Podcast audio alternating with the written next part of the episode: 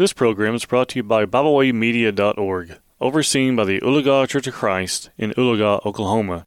Welcome to Kids Bible Minute with our daddy Landon Rowell.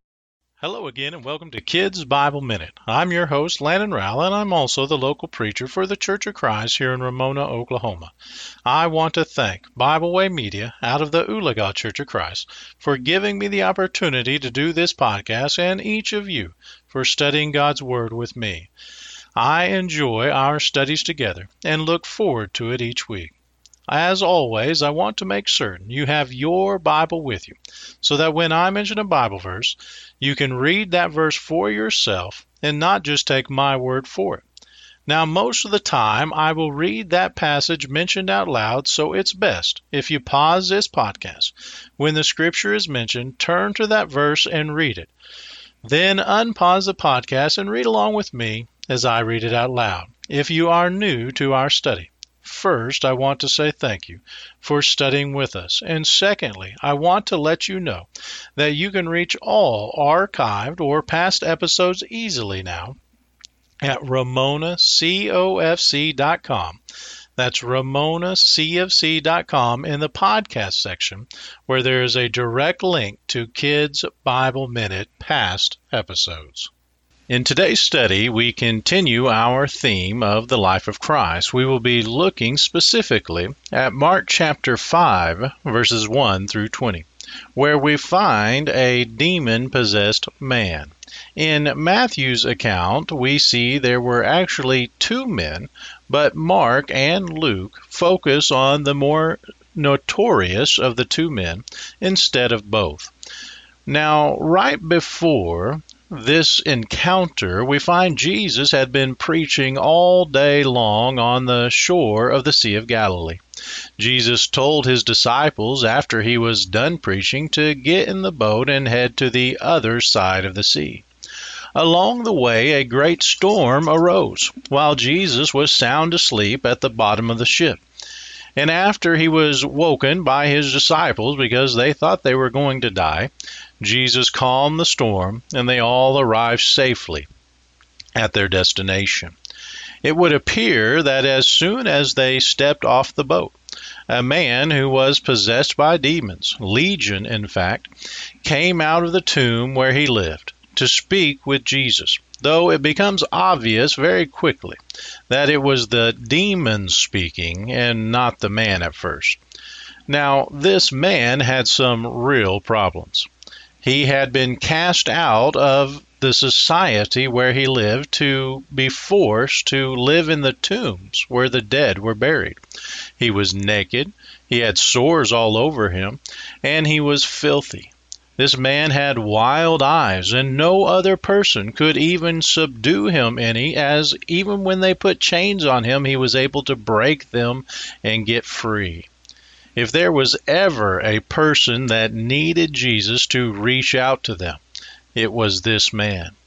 Now, I want for a moment for us to consider what we have just learned about this man and how Jesus could have reacted to him.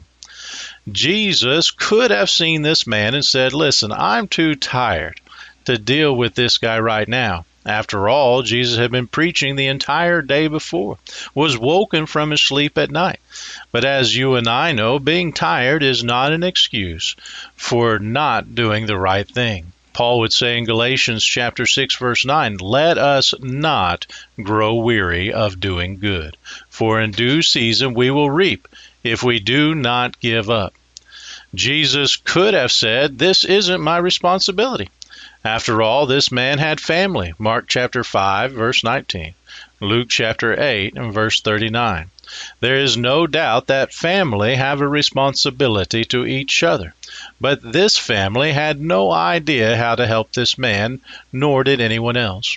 As Christians, we must have the mindset that no matter what, we will give ourselves when the opportunity arises to help people.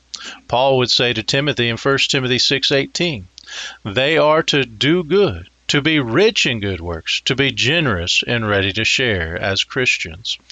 Jesus could have also said, This guy can't even hold a conversation, and he's probably dangerous. After all, he was out of his mind, literally. The reality is, we don't know the response of someone unless we first make the effort. In fact, we are told to go and make disciples, Matthew 28 verse 19. And even if they reject God when we try to teach them God's Word at first. That seed has been planted, which means there's always a possibility of someone later on coming and watering it and God giving the growth. In 1 Corinthians 3, verse 16, Paul points this out when he said, I planted. Apollos watered, but God gave the growth. Jesus could have given any number of excuses for not helping this man, but he didn't. This man was just as much his creation as any other human, and God loves every soul.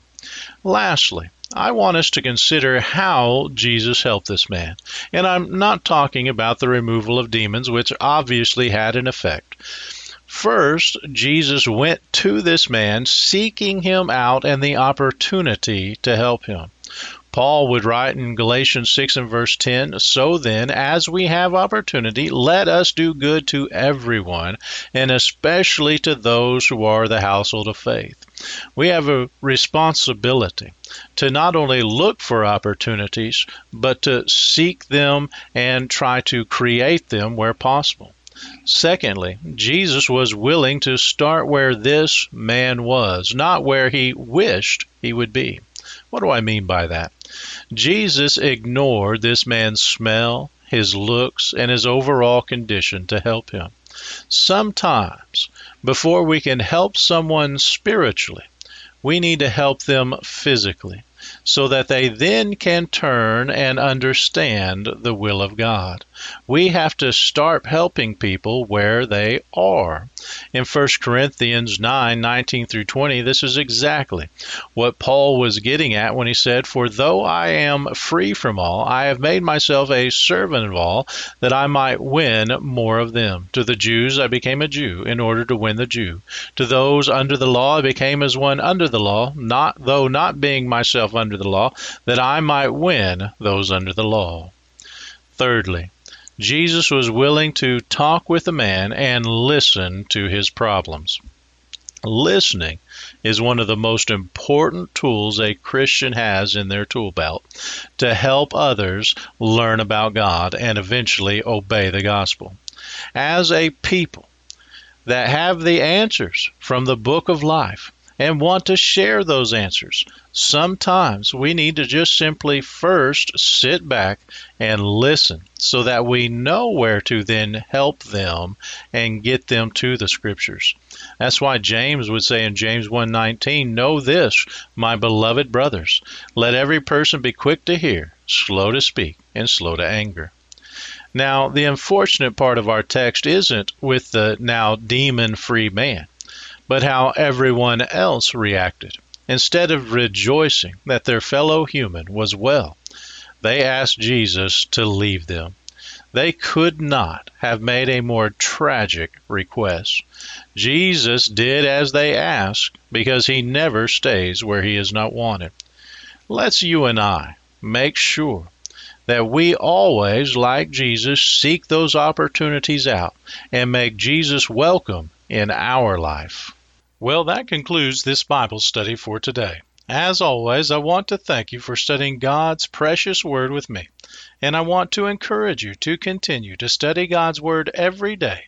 Be sure to use the wonderful material and other podcasts made available through the Bible Way Media app or website at BibleWayMedia.org. I also personally have a website at gospel-preacher.com. Of course, make sure you ask your parents if it's okay by them before you download the app or go to those websites. I also encourage you to contact me personally with any question about the Bible at the Ramona Church of Christ email address, which is ramonacofc at gmail.com. That's ramonacfc at gmail.com or through our Facebook page or any other social media outlet. Make sure you message the Ramona Church of Christ in Oklahoma, not California. Until we have an opportunity to meet again, peace be with you in Christ Jesus, our Lord. We hope you enjoyed this program. We encourage you to subscribe to our podcast on Pandora, Spotify, or Podbean. Thanks for listening.